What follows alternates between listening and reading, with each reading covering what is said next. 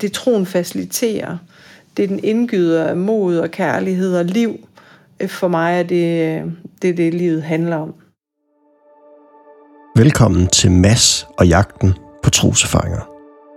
I dagens afsnit, der er jeg taget op på min gamle efterskole, Rudhøj Efterskole, øh, og snakket med en af mine gamle lærere, nemlig den skønne Merete Christiansen.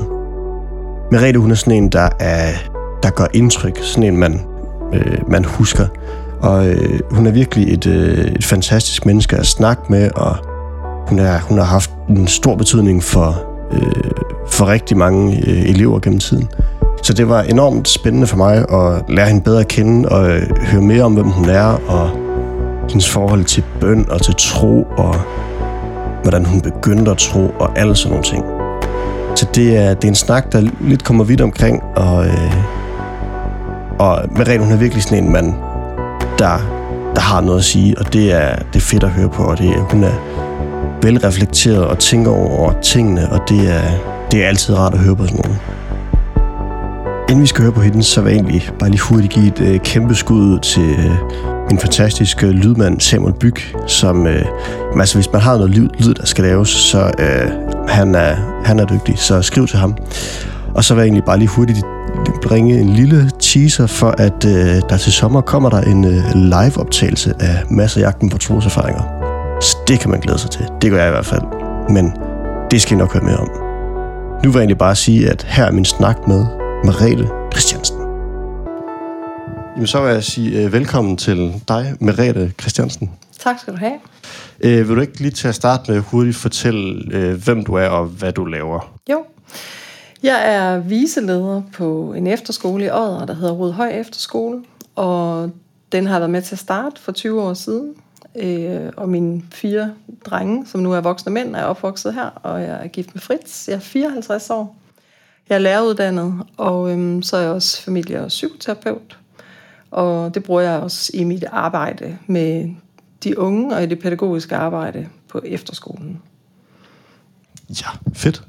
Øhm, jeg tænker, at det er... Har du lyst til at fortælle om, hvordan eller hvornår du begyndte at tro, eller hvornår det blev jo. En, en ting for dig? Jamen, øh, troen er noget, som jeg ser som en gave, og øh, da jeg var teenager, der var, det, øh, der var det ikke sådan noget, jeg havde beskæftiget mig med, fordi det var ikke øh, et omdrejningspunkt i, i min opvækst. Øh, vi var sådan mere øh, brugere af kirken til jul og konfirmation og barndåb. Øhm, men så øh, blev vi inviteret med på en lejr øh, i Aalborg, af en af min mors veninder, som vi sagde ja til, og det diskuterede vi meget i min familie. Og der så jeg noget i det fællesskab på den lejr. Jeg var 14 år dengang, og jeg blev betaget af det, øh, jeg tror jeg vil sige, den øh, type kærlighed og dialog, og jeg mødte noget, som vagte en interesse, og jeg var nysgerrig på det, og så siden fundet ud af, at det er, eller det var troen, som... Øh, som jeg så begyndte at sætte mig mere ind i, og også bede til Gud om at få. Så, øh, så i min teenage-tid, der bad jeg simpelthen om, at Gud ville øh, give mig tro. Og, og det oplevede at han gjorde, både sådan i øjeblikket, men så også, at han hen ad vejen bare har velsignet mig med tro. Ja.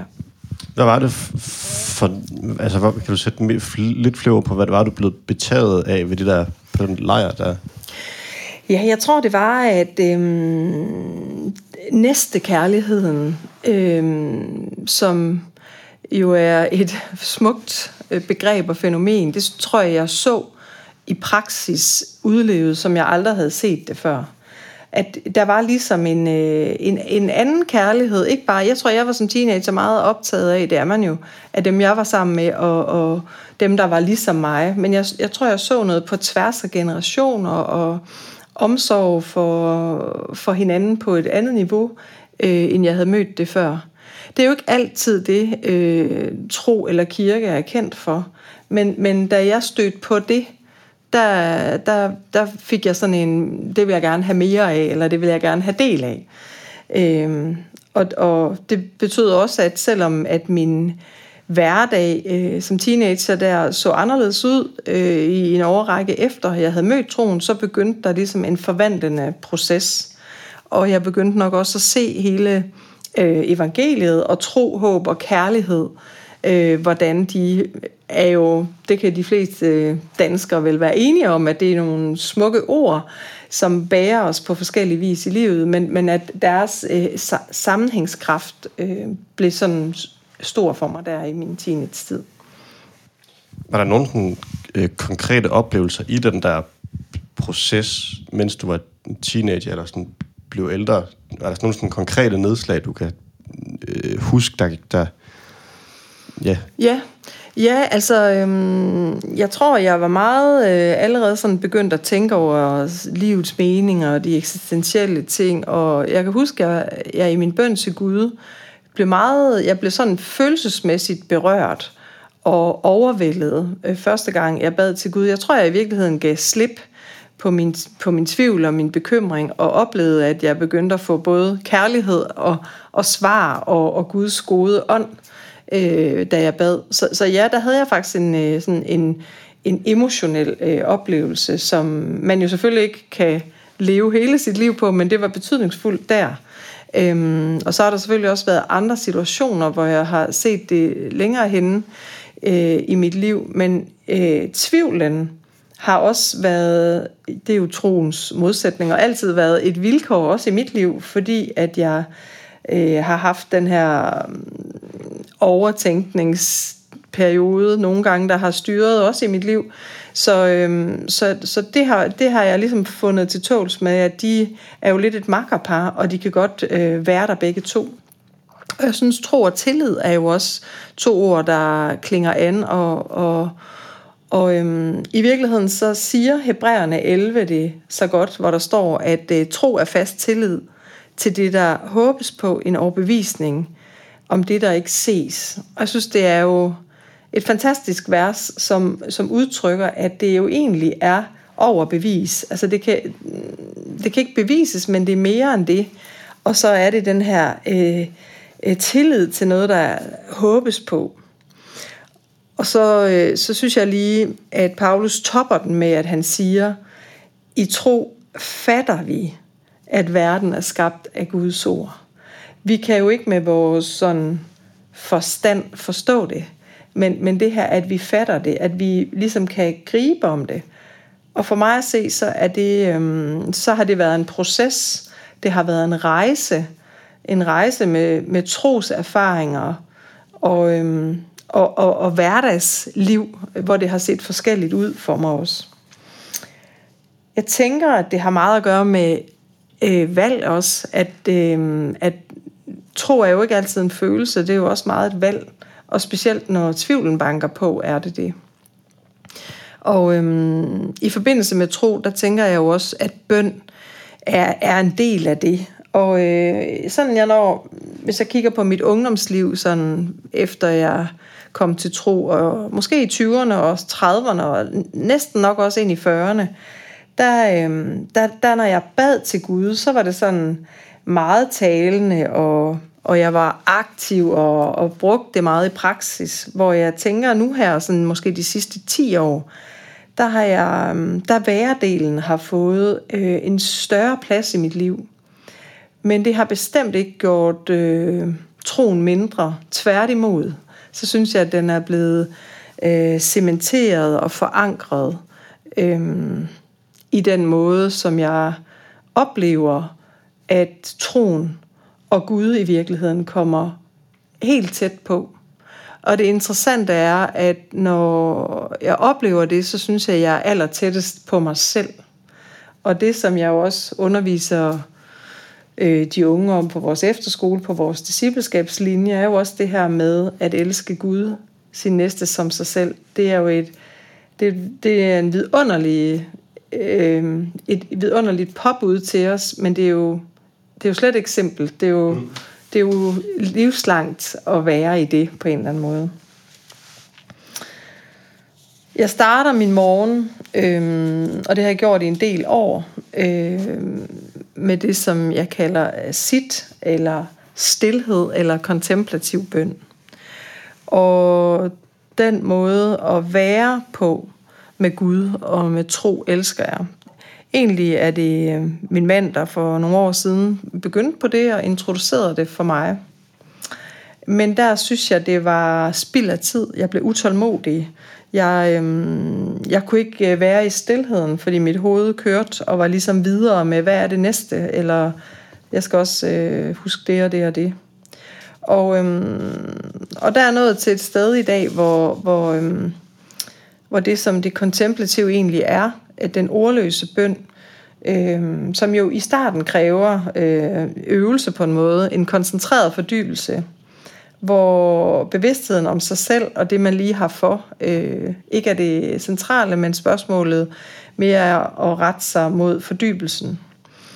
Øhm, der synes jeg, der er en helt særlig væren og en hvilen i Gud. Og det er for mig øhm, rigtig trostyrkende, fordi jeg oplever, at det, øhm, jamen det påvirker min bevidsthed og min underbevidsthed, og, øhm, og det gør, øhm, det, det er ligesom et center, som jeg synes, øh, der er det rigtig rart at være, og det, øh, når jeg gør det, øh, som sådan, jeg har 20 minutter fra 6 om morgenen til 20 minutter over 6, hvor jeg gør det, så giver det bare en ro, som er, ligesom hvis man er glad for at motionere, så øh, giver det noget andet end bare, at man er fysisk aktiv. Så synes jeg, at det her giver noget for, for øh, åndeligt og sjæleligt velvære.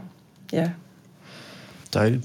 Øh, jeg, altså nu, øh, jeg tror godt, jeg kan øh, spejle mig i at være meget utålmodig. Altså det der, altså ja. den, øh, men hvordan øh, lærte du, eller hvordan er du, altså, er du kommet til et sted, hvor du kan være i den tålmodighed, eller sådan... Ja, altså, øhm, jeg tror, at jeg, øhm, jeg tror, at jeg er som person er et tålmodigt menneske. Men fordi jeg er et meget aktivt menneske, og jeg fylder altid mit liv mm, sådan, så jeg gør så meget, som jeg kan, for jeg kan godt lide at bruge mig selv godt. Jeg, jeg synes ikke, man skal brænde ud. Og hvordan, det har jeg faktisk heller ikke prøvet, men hvordan, jeg har nogle gange tænkt, hvordan finder man ud af, hvor kanten er. Øhm, så jeg tror, at det jeg gjorde, da jeg startede med at, at sidde, og der startede jeg faktisk kun med 10 minutter, der, øhm, der synes jeg, det var frygtelig lang tid, og jeg, jeg havde en periode, hvor det blev en disciplin-ting for mig, fordi jeg synes det var spild af tid. Men så brugte jeg mit åndedræt. Øhm, jeg lavede sådan, simpelthen en vejrtrækning og satte mig sådan lodret op i stolen, lukkede øjnene, som jeg havde hørt om, og øhm, trak vejret ind og trak det ud, og jeg prøvede også at bruge det her med at sige jave, eller øh, Jesus Kristus, Guds søn, forbarm dig over mig, eller tænke på at trække øh, noget godt ind, og de ud med de dårlige ting. Så jeg prøvede sådan forskellige ting øh, hen ad vejen. Og øhm, det, det tog faktisk lang tid, før jeg fandt på plads i det. Og jeg ved heller ikke, øh, hvis du spoler mit liv øh, 15 år tilbage, hvor jeg havde fire små børn, om det overhovedet ville kunne lade sig gøre. Øh, fordi jeg kan mærke, øh, bare i dag, der øh, var en af mine voksne børn hjemme øh, på besøg, og min mand er på retræte, så man skulle sige, at der skulle ikke være et stillhedsproblem. Men, men jeg, jeg kan godt blive distraheret, hvis jeg ved, der foregår andet. Øh, så det er også en øvelse at være i det rum. Øh, sådan synes jeg også, det har været med det profetiske, og med det, og øhm, det er jo også en gave øh, med at turde lytte til Gud, bruge sin intuition.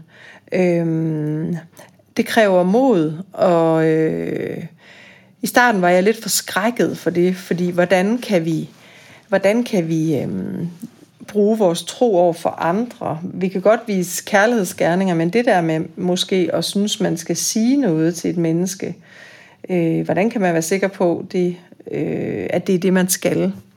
Og det er noget, jeg også synes på samme måde, ligesom at have opøvet den her stillhed og fundet rigtig godt ind i at være i den, så øh, har jeg også det rigtig trygt nu med, altså med det profetiske med at, at tale trøst og opmundring til nogen. Jeg kan huske et par gange, hvor mm, to eksempler, det var nogen, der havde mistet en, og så får jeg sådan et visuelt billede af en due, og øhm, det er jo sådan ret, øh, det er jo ikke sådan noget særligt, kan man tænke. Så jeg, så jeg tænkte, øh, ej, det vil jeg ikke ringe og sige til dem. Jeg fik nogle indtryk, og det her billede af den her due. Og øhm, så, så åd jeg mig selv og ringede og opmuntrede og sagde til dem omkring, øh, hvad jeg havde fornemmet i det her tab, de stod i af en mand i en alt for tidlig alder. Og de blev så berørte og så glade og gav tilbagemeldinger, og, og de havde et mellemnavn, hvor, som faktisk var du, eller det havde den afdøde. Så det fik sådan en helt særlig betydning for dem, det at jeg henvendte mig.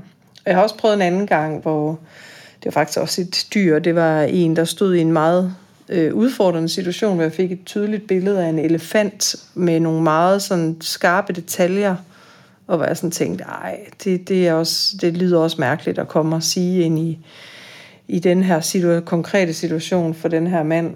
Øh, og det gjorde jeg, og det blev også meget betydningsfuldt.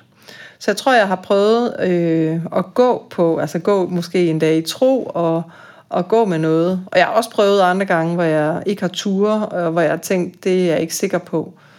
Og så har jeg også måske haft et indtryk, som faktisk nogle andre har formidlet i en situation, hvis det har været i en situation, hvor man har været flere øh, mennesker, der, der har søgt Gud om noget konkret. Ja. Jeg tror, jeg, jeg kan huske, jeg har jo øh, gået her og på skolen, hvor vi sidder, og været med til de profetiske sessions, eller hvad man kan kalde det, som du har holdt. Men hvad, altså, der er jo mange sådan... Jeg, jeg tror, det jeg, jeg selv tit kan tænke, og som mange tit kan tænke, det er jo, hvordan kan man være sikker på, at det er fra Gud, eller sådan, øh, eller hvordan kan man vide det? Øh, kan du ikke prøve at sætte nogle ord på det, der snakkede om? Jo. Det. Altså noget, når jeg sådan har haft med unge at gøre, eller har andre steder øh, har holdt profetiske sessions, eller undervist i det, så har det været det her med at og jeg taler om, at det kan være nyt, og at vi jo, tror jeg alle sammen, hvis vi tror på Gud, kan, kan lære at lytte til hans øh, inspiration og hans stemme, og det kan se forskelligt ud. Og nogle gange, så kan det være, i hvert fald nogle gange, hvor jeg har fået nogle tanker, øh, jeg sådan skulle handle på, har det nogle gange været, hvis jeg for eksempel har været i bad, som jeg også har fortalt, fordi der står man stille, man, man er åben, og, øh, og det, det er sådan en situation, vi, vi kan sætte os ind i alle sammen, øh, og stå der og være åben, øh, og, og modtage det varme vand, som bruseren giver. Og, og det der med at sætte sig i en position, øh, hvor man er åben, men hvor man ikke tænker, jeg skal også lige huske, eller jeg skal hen til dem, det, det, det er egentlig det, at man lidt lægger de tanker afsted. Altså noget af det, som jeg også lidt gør om morgenen, når jeg sidder og, og har den her kontemplative tid. Og der er det ligesom at give plads for, at nogle gange, hvis vi har lavet det, som jeg kalder et øverum for det profetiske, så har, så har det måske været at bede for en person, og så bede om at få nogle indtryk. Og der skal man selvfølgelig være varsom med, hvordan formidler man det på, på vegne af Gud. Og der, så retorikken omkring, jeg har fået det her indtryk, jeg har den her tanke. Øh, nogle gange kan det være et vers, eller en, en sangtekst, eller et billede, øh, eller et indtryk.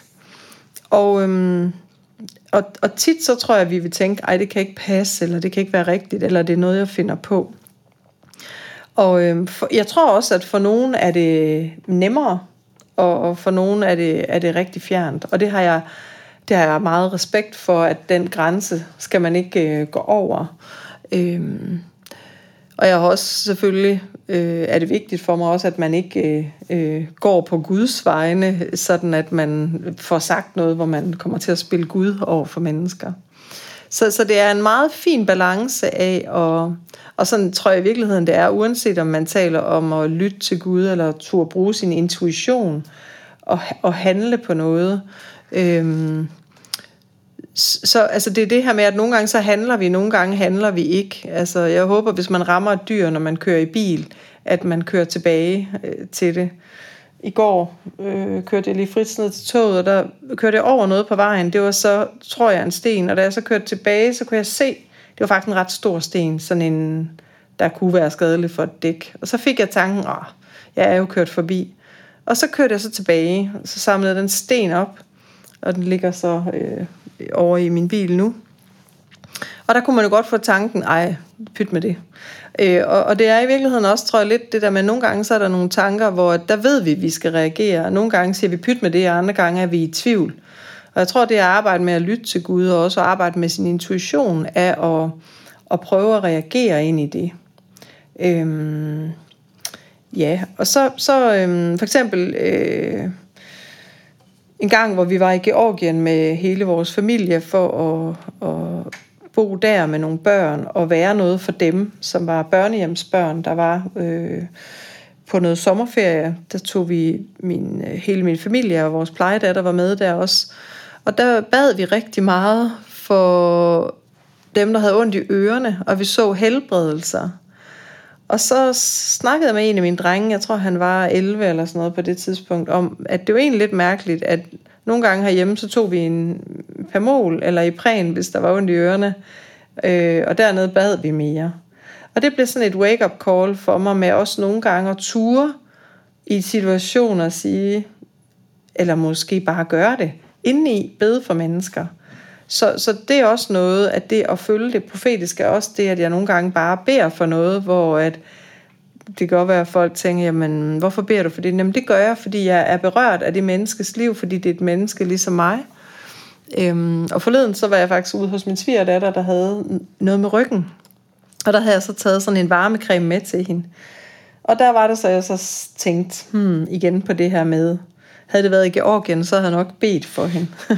ja. Så spurgte jeg, nu får du den her creme, men jeg har også lyst til at bede for dig, må jeg det? Og det gjorde jeg så, og lagde hånden på hendes ryg og bad for hende.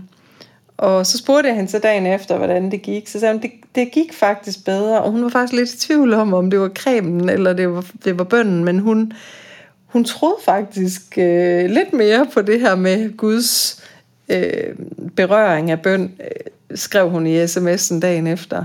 Og, og det blev bare sådan også sådan en, øh, endnu et vink fra Gud med det der med, at der er, altså det med at kalde ham ind, vi kan bede, og hvor der ikke sker noget, og det har jeg også set mange gange, men jeg har også set, at at bede, hvor Gud griber ind, øhm, ja. Skønt. Du, næv, du nævnte, øh, at jeg havde en plejedatter på det tidspunkt, og jeg har også, så vidt jeg har forstået, haft flere plejebørn. Øh, hvor, hvorfor det egentlig? Eller sådan, hvorfor har jeg valgt at gøre det? Have plejebørn? Ja. Jamen det har vi simpelthen valgt at gøre, fordi at vi kunne øh, give dem noget, de ikke havde. Og øh, det startede jo med, at vi var begge to ansat, min mand og jeg, på efterskolen.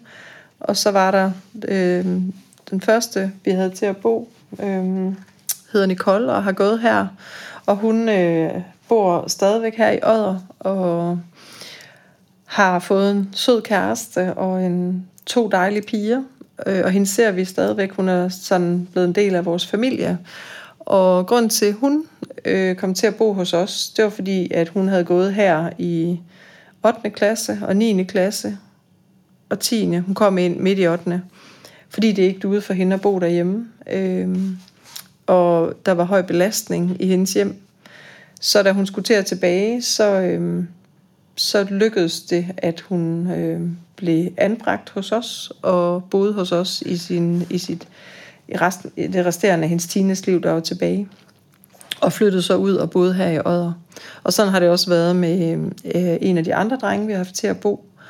Og det, jeg har undret mig over positivt mange gange ved at, at tage et ungt menneske ind i vores familie, det, det var, øh, jamen det, at det, det er noget, det her unge menneske har brug for, som vi kan give, og som hun ikke havde fået, eller vores plejedreng ikke havde fået. Så, så det, har været, øh, det har været meget fantastisk. Der er selvfølgelig også nogle udfordringer i det, men øh, dem har vi gået ind i, og det er noget også, vi har gået ind i øh, som familie.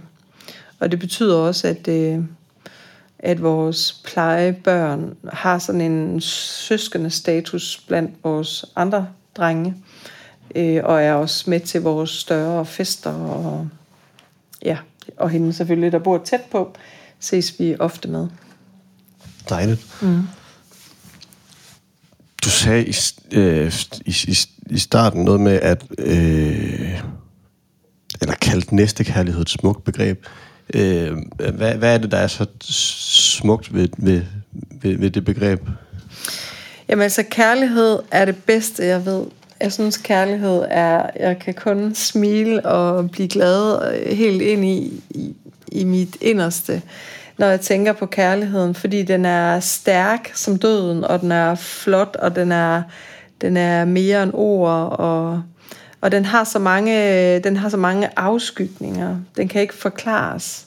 Og så på en eller anden måde, så er den jo, så, så, øh, så tænker jeg jo, at det hele også øh, starter ved Gud, og at øh, kærlighed er også en afglans af en af Guds, øh, af hvem Gud er, hvad han er, øh, kernen af, af hvad han er, tænker jeg.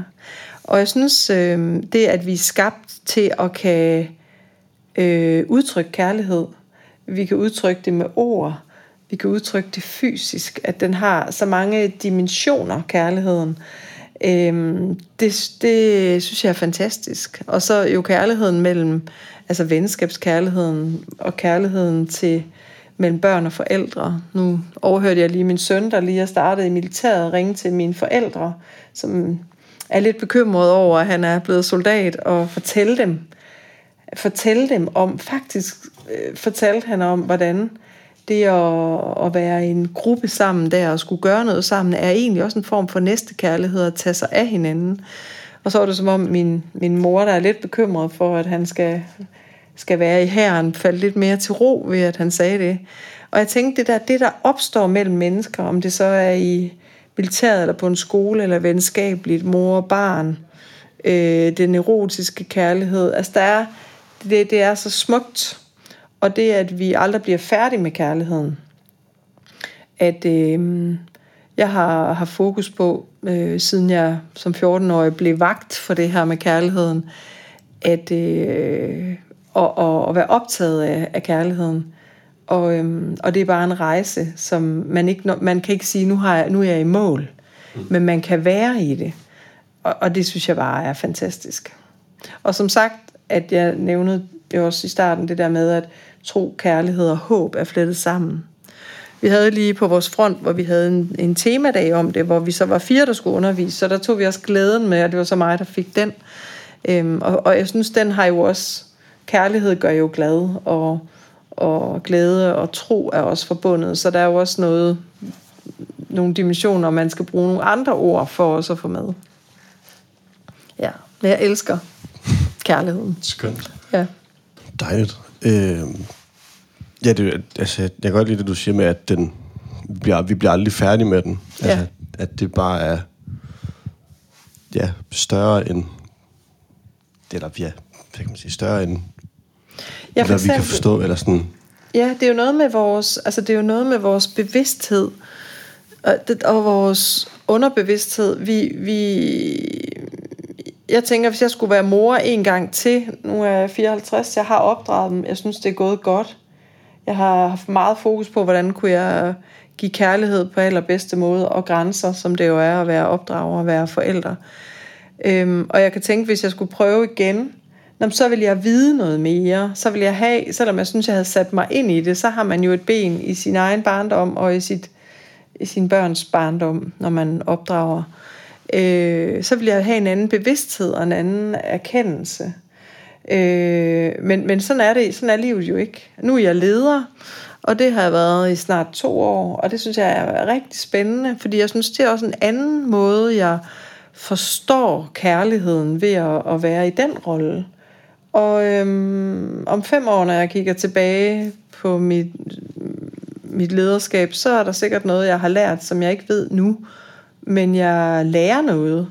Og, og det gør jeg også øh, i de roller, jeg er i. Øh, nu er jeg så bonus momse til den her plejedatters piger, jeg er ikke øh, farmor endnu. Men jeg tror, man i alle roller i livet øh, kan, kan bare sådan vokse i kærlighed, og det synes jeg er fantastisk. Og det er jo det, jeg prøver på vores frontklasse her på efterskolen også at anspore, øh, når vi starter. Det, kan du måske huske, men det er i hvert fald noget af det, jeg starter ud med, som jeg synes er ret vigtigt. Ja. Mm. Dejligt. Hvad, hvad er du sådan øh, optaget af for tiden? Eller hvad, hvad interesserer dig særligt? Ja, altså jeg vil jo ønske, at jeg kunne lade som om, at corona ikke var der, og ikke ja. snakke om det, men det ja. jeg er faktisk optaget af trivsel. Øh, som noget af det, der fylder allermest for mig, øh, for vores unge, som øh, er hjemme fra skolen, som ikke er her lige nu, men som øh, er online øh, i kontakt med os, og det synes jeg er ved at nå en, et punkt nu, hvor det har varet så meget for længe, at, at, øh, at vi har ligesom slået øh, nød, nødraketterne øh, til, og håber selvfølgelig også øh, mandag om en uge, at vores elever er i huset igen. Men jeg har haft rigtig meget fokus på øh, trivsel og den sårbarhed, der opstår, når vi bliver adskilt fra det nærvær, som er naturligt. Og øh, alt det, som corona jo har skabt, er jo unaturligt ind i en efterskolevirkelighed. Øh, og det er den jo også på mange måder i en familie. Men der har jeg følt mig meget privilegeret ved at kunne være i en familieboble derhjemme med min mand og min drenge og min svigerdøtre. Øhm, men men jeg, jeg er optaget af, af, af trivsel og, og, og sårbarhed og mistrivsel.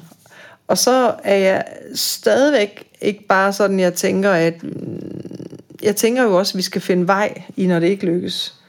Og jeg har jo også tænkt, hvis de nu ikke kommer tilbage, så skal vi jo en gang til finde vej ind til påske, i at holde modet oppe, og i at og ikke at være bekymret, og sige til hinanden, det skal nok gå.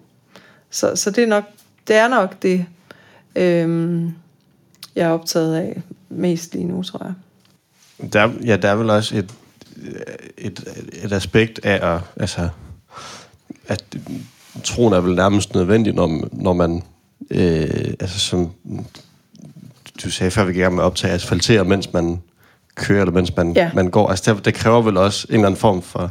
Eller er det vel en gave at have troen som... Ja, det er faktisk en som, rigtig som støtte, fin kobling, du laver der, fordi det har jeg jo virkelig gjort her, og også som leder af skolen har jeg jo sagt til os selv mange gange, at det er ikke øh, det fedeste i verden at asfaltere, mens vi kører, men det kan vi godt, fordi det er jo det, vi skal, og vi har ikke andre muligheder. Mm. Øhm, men på en måde, ja, så er det et utroligt fint billede at sammenligne med at, at vandre i tro. Øhm, fordi der går man lidt. Øhm, og, og jo, at det, og det er jeg nok i virkeligheden øhm, god til på nogle områder. Og så har jeg også selvfølgelig også mine steder, hvor jeg bliver udfordret. Men jeg, men jeg synes også, at, øh, at de udfordringer har jeg taget op. Øh, vores økonomiske virkelighed har været udfordret på grund af et sommerhus, hvor et firma gik konkurs. Så der har der været nogle store økonomiske troskridt, vi har stået i, som jeg ikke synes har været sjove, øh, eller har været rigtig træls i perioder. Men det, det, det har jo givet en styrke i virkeligheden, og nok også en tro og en tillid til. Fordi tro er jo i virkeligheden immaterielt. Altså det er jo ikke et fokus på det materielle og på det fysiske. Og det er jo ikke fordi, øh, hvad for noget tøj vi har på ikke er vigtigt, eller at vi får noget at spise, eller en, en lækker bil ikke er godt. Men, men det er, tro er ikke et fokus på det materielle. Og, øhm, og det kan jeg egentlig rigtig godt lide, at det ikke er. Ja. Det synes jeg er ret befriende. Fordi for mig, så er det ikke det vigtigste. Det er dejligt med materielle ting, men, men, men den, det troen faciliterer, det den indgyder af mod og kærlighed og liv. For mig er det det, det livet handler om. Skønt. Hvad er, nu bliver det et emneskift. Øh, øh, hvad er, hvad er sådan dit forhold til Bibelen? Jamen altså, Bibelen, den øh, skaber jo, tror jeg, øh, tro. Og når jeg siger tror jeg, så er det fordi nogle gange, så føles det jo ikke nødvendigvis sådan. Så, så kan vi have en oplevelse af, når man gør den det. Og øhm, jeg har for nylig lige sagt øh, til min mand, vi læser om morgenen sammen, når vi har drukket vores morgenkaffe.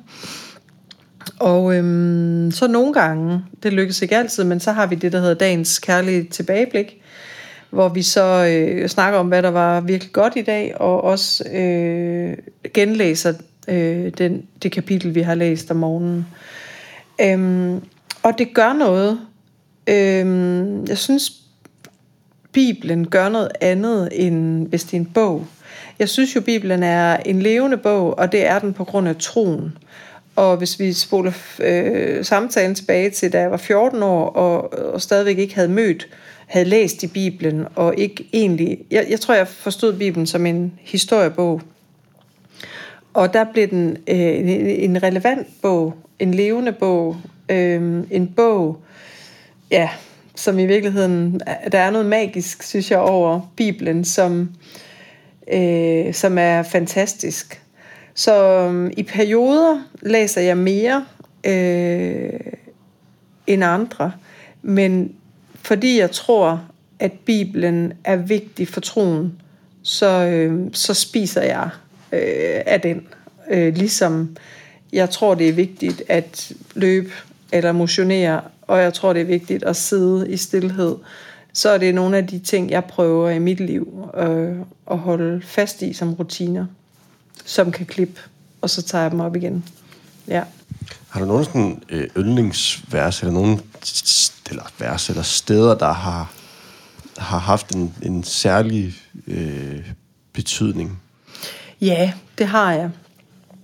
Altså, der har jeg nok, øh, jeg har nok mange steder, og, og sådan lige, så tænker jeg, hvad skal jeg lige vælge? Men noget af det, når du spørger mig, der kommer, det er så faktisk Korintherne 13, som er kapitlet om kærlighed.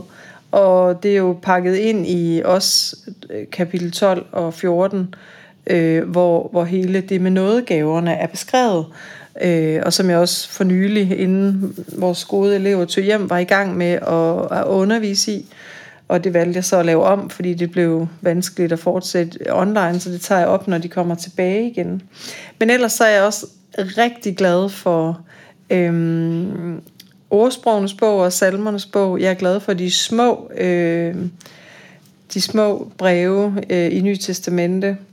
Øhm, men det jeg er i gang med lige nu, det er sådan, når jeg læser et kapitel ad gangen, ja, det er så faktisk øh, Johannes, vi har været i gang med at læse nu her. Men, men ja, yndlings, og noget af det, jeg falder tilbage på, er nok ordsprogene og salmerne og, og korinterbrevet er romerbrevet også godt, og nu var det jo så lige også det, jeg citerede fra øh, tidligere, det her med, med tro, det var så hebræerbrevet. Ja. Hvad er, det, hvad er det, der er så... Nu nævner du først Korintherbrevet 13, som er, øh, ja, handler om kærlighed. Jo. Hvad er det, der er så øh, godt ved det kapitel? Øhm, jamen det er, at det cementerer, så bliver der tro, håb og kærlighed, disse tre. Størst af dem er kærligheden. Altså det, det er sådan, det som man næsten lave en trummefanfare. Øhm, vi sidder og skal tale om tro i dag, og har talt om tro, og så, så kommer den alligevel den her, at størst er kærligheden. Altså man kan ikke, øh, man kan ikke have tro uden kærlighed. Du kan ikke tage kærligheden ud af livets, øh, det giver ingen mening. Mm. Øh, tro og håb understøtter kærligheden, men størst er kærligheden. Og så tror jeg, jeg, øh, jeg godt kan lide øh, i øh, korinterne, den der opremsning, der er omkring kærligheden. Jeg har da faktisk taget en bibel med, så jeg kan lige finde det. Men hele den der opremsning, der er, øh, hvad, en beskrivelse af, hvad den er. Og, og, og for mig at se, så er det noget af det, som vi, vi ikke kan præstere øh, i os selv. Altså, der, der, der bliver det egentlig så tydeligt for mig, det her, hvor, hvor godt det er, at vi kan øh, læne os op af Gud, og at Gud kan være vores hjælper. Og for mig er han og den tro på ham, det der får hele næste kærlighedskabalen til at gå op øh, med det at elske ham, og næsten som mig selv. Øh, så det her med, at kærligheden er tålmodig, kærligheden er mild, den misunder ikke, den praler ikke, den bilder sig ikke noget ind, den gør ikke noget usømmeligt, søger ikke sit eget, hisser sig ikke op, bærer ikke nag. Den finder ikke sin glæde i uretten, men den glæder sig i sandheden. Den tåler alt, den tror alt, den håber alt og udholder alt. Altså det er jo igen der, hvor jeg synes, wow, det er jo, det er jo store ord, og det er jo også der, hvor det bliver tydeligt, at, at det kan jeg jo ikke hele tiden. Mm. Jeg bliver jo utålmodig nogle gange. Jeg kommer til at hisse mig op, eller ikke ønske det bedste for nogen. Og det der med at så kan, kan blive opmærksom, blive bevidst om, nej, hey, hvis du lige lader egoet køre afsted med dig her, og ikke lytter til, hvad, hvad min mand siger, men bliver irriteret, fordi jeg ikke er enig, eller øh, synes nu er det lige mig frem for dem, eller hvorfor bliver jeg ikke til gode set her? Øh, jeg vil hellere glæde mig over min egen ret end deres ret. Altså det her med at, at kunne, kunne øh, lade kærligheden i virkeligheden opdrage mig og som menneske, selvom jeg er en voksen. Den bevidsthed, den synes jeg, den har det rigtig godt med, fordi kærligheden er, er sandhedens vej på en eller anden måde. Ja. Skønt. Øh, ja. Jamen, det er bare et godt kapitel. Ja, altså, det, er, ja, det er fremragende. Øh, det er det. Ja, som du også nævner, det jo, øh, det, det bliver en genial overgang, det her. Men som nævner, det, det er ligesom omringet af kapitel 12 og 14, som handler om nådegaver. Ja. Øhm, altså, hvad er, kan du ikke prøve at snakke lidt om nådegaver, hvad det er ligesom, hvad, jo. hvad de kan? Jo. Altså nådegaver er jo, øhm, altså kærlighedens kapitlet her får jo egentlig sagt det her med, om vi kan flytte bjerge, eller vi kan gøre mirakler, eller vi kan udøve en hel masse ting, er egentlig lige meget i forhold til kærligheden. Og, og det er noget af det, også igen, når jeg har den her undervisning i nådegaver, øhm, så, så lægger jeg meget vægt på, at det er jo ikke, at de ikke er vigtige, men de er ikke det vigtigste. Altså, Ligesom, øh, det kunne godt være, at du måske ikke er tilfreds med den julegave, du fik, men intentionen fra øh, dem, der gav den til dig, altså er, er vigtig. Og, og, og, og, øhm, og der kan vi jo have sådan en kultur nærmest om gaver, det gider vi ikke at have. Men, men gaver, åndelige gaver, er jo for, at, øh, at troen i, i trosfællesskab og troen skal smitte af til andre. Så, så det at ville, øh, øh, ja hvad kan man sige, øh, næstfrihed er jo også noget, som, øh, som vi har nævnt som en gave, øh, eller evne til at, at ja, måske tale i tunger, som er et privat bønnesprog. Der er forskellige gaver, som, som jo egentlig gives til os gratis, og nogle gange så... øhm, så, så tror jeg måske, fordi vi tænker, vi vil noget andet, eller det tør vi ikke rigtig entrere med, at vi så måske ikke øh, øh, åbner op eller, eller tager imod. Og noget er jo også naturgaver, som vi har, og som vi bare bruger. Og jeg bliver tit betaget af, og det får jeg mere og mere øje på, synes jeg, som, som årene går, at øh, nogle af de her øh, gaver, øh, er der jo også rigtig mange mennesker, som som har godt i flow, som ikke er i kirken, som er gode til at, at udleve nogle af de her gaver, som også er beskrevet her. Øh, ja. Men, men, øh, men de er jo talt om for, at vi skal opbygge hinanden, og i virkeligheden den lille passus fra min søns oplevelse i militæret, er, at man skal stå sammen. Så, og, og han sagde faktisk, da han forklarede til min, øh, altså hans bedste forældre, at, at stå sammen lidt på samme måde, som man gør det i kirken. Tonen er bare en anden. Og det synes jeg bare var ret godt sagt. Altså der, der er det sådan lidt mere nu, der, vi skal ikke snakke om, hvordan vi skal gøre det, vi skal bare trække det i tøjet. Og der er vi måske en anden måde i kirken at, at tale om udrustning på. Ja. Jeg er optaget af, at vi ikke tænker dem og os som mennesker, men at vi tænker os som mennesker. Vi er alle sammen mennesker, og jeg kan godt lide, at, at, øhm, at vi ikke har for store skæld, og vi har for mange dagsordner med noget, vi skal med hinanden, andet end at elske hinanden. det, kan, det, kan, det kan jeg godt lide det sidste, du siger, med at det er ikke så meget dem og os. Altså, hvor, hvorfor, hvorfor, ja, hvor, hvorfor det? Altså, hvor, hvorfor er det vigtigt at jeg tror, det er meget vigtigt for, at vi ikke laver en øh, tærskel til nogle typer fællesskaber, som, hvor, bare, hvor, hvor, hvor det bliver for svært at, at være. Øh, det, det kan være måde, der, der kan være mange måder, hvor vi kan komme til at lave en dem og os. Når jeg får øje på det hos mig selv, at jeg gør det, så bliver jeg virkelig trist. Fordi jeg kommer også nogle gange til at, at være dem og os-agtig. Og øhm, det prøver jeg på, alt det jeg kan, og når jeg ser det, og udrydde i mit eget liv. Øhm, og der synes jeg jo, at kirken har hjulpet meget og givet meget til tro og kærlighed, men, men en af kirkens udfordringer er også, at vi kan komme til at tage patent på kærligheden og troen og sandheden, og det har vi ikke. Og kan komme til, uden vi vil, at skabe en dem og os kultur. Og det, øh, det, er, det er problematisk. Ja, så det, det synes jeg, vi skal gøre bedre og, og ikke gøre om, men, men lade kærligheden få et andet flow i og, og se på på nye måder. Og det, det, det, der tror jeg, vi kan skabe en god forandring. Og måske har denne her tid med corona også kunne hjælpe med det. Altså at der er nogle skæld, som bliver... Der er i hvert fald nogle ting, som bliver lige meget. Altså, der, der er jo nogle grænser, som...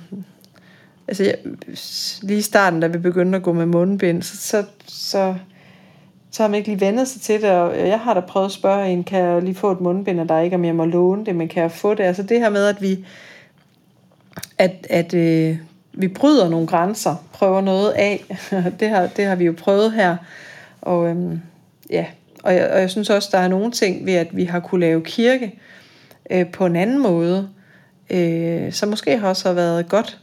Måske nogen, der ikke vil komme til kirkens parkursus eller kirkens alfakursus eller noget, er kommet til det mm, i den her tid på grund af en anden form. Ja.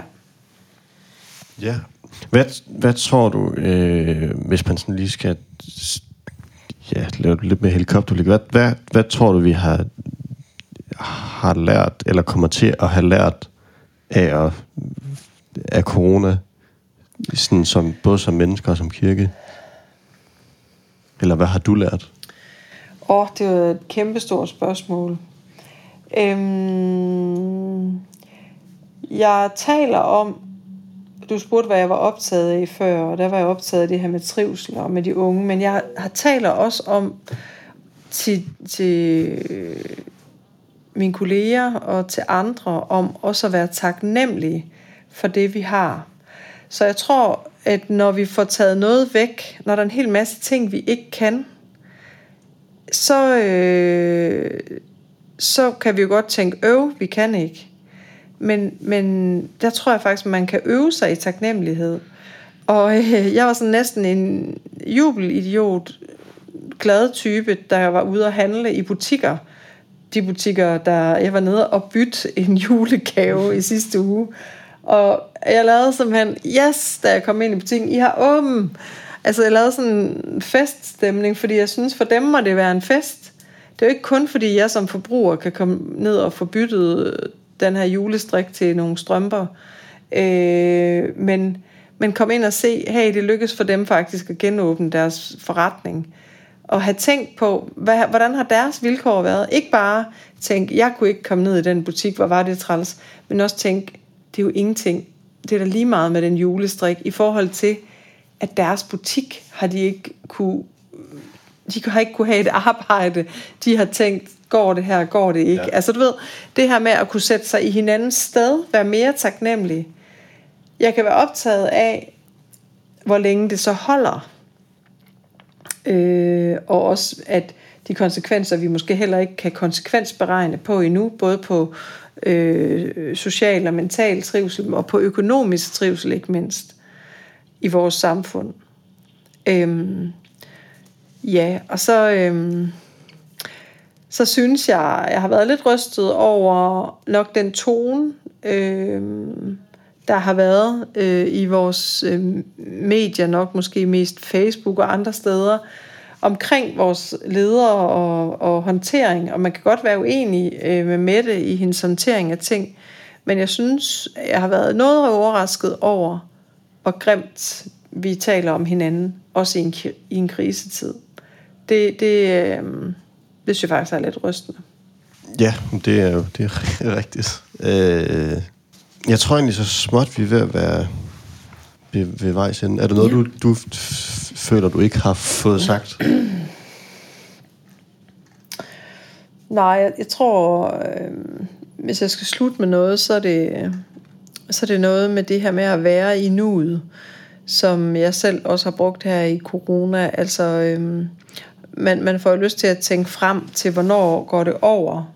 Hvornår bliver det normalt? Min måde at håndtere det lidt på har været at sige, jamen øh, det ved vi ikke. Altså øh, øh, virkelig bare blive i præcis lige det her nu, og ikke bekymre mig om, hvornår, men, men asfaltere, mens vi kører, altså være i det.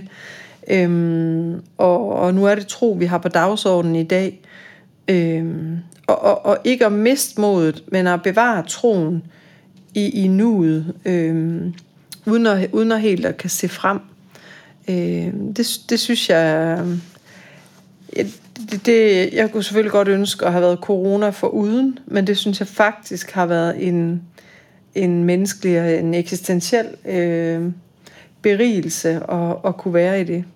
Og, øhm, og som jeg sagde på vores medarbejdermøde i går, at jeg lige har haft øh, samtaler med alle vores medarbejdere, og det at kunne finde glæden frem på trods af, øh, det synes jeg er en gave at kunne det. Og jeg ved godt, at vores virkelighed er en anden end andre dele af vores verden, hvor det vil være sværere at skulle kunne finde det frem. Jeg tror, det er nogle af de samme mekanismer, selvom at det er en anden virkelighed, man er i i Syrien eller i Indien. Øhm, men, men i nuet kan vi lære, hvis vi tør være. Ja. Skønt. Så har jeg et, et sidste, og sådan, som er et fast spørgsmål. Hvis du nu skulle øh, skrive en bog, som skulle udgives om et halvt år, eller sådan. hvis du skulle skrive en bog nu, øh, hvad, hvad skulle den hedde, og hvad skulle den handle om? Åh, oh, det er spændende, at du spørger om det. Øhm, fordi jeg har lige øh, været ved at rydde op i hele mit liv, og der har jeg fundet øh, to bogtitler, jeg, øh, jeg egentlig ville, øh, ville skrive en bog om, men jeg havde lidt for travlt, så jeg har kun bare sådan brainstormet på dem. Øh, og det har jeg sådan for nylig sagt derhjemme, at øh, hvis jeg skal skrive en bog, så kunne det godt være, at det bliver noget af det her tema. Og det har, jeg, jeg, nu øh, kan jeg simpelthen ikke øh, lige komme på den der lidt smarte titel, jeg ellers har fundet på, men den ligger hjemme. Men det handler simpelthen om kontrol. Øh, det at være i livet. Øh, øh, og, og, og hvordan man kan være i det her liv uden at, uden at, uden at have kontrol, men at, at kunne slippe kontrollen. Øh, ja, jeg, jeg, jeg ruder mig ud i noget dumt ved at bare sige undertitlen, tror jeg. Men altså, balancen med at, at, at håndtere det. Så det, det vil være noget af det. Og det har jo også noget med tro at gøre, hvis vi så skulle ja, ja. spænde ud af den, ja. faktisk. Ja. Skønt. Mm? Det var... Øh, tak fordi du havde lyst til at være med. Ja. Det var, Velkommen. Øh, det var dejligt at tale med dig, Mads. Med lige måde. Ja. Det var ærligt. tak for i dag. Ja. Selv tak.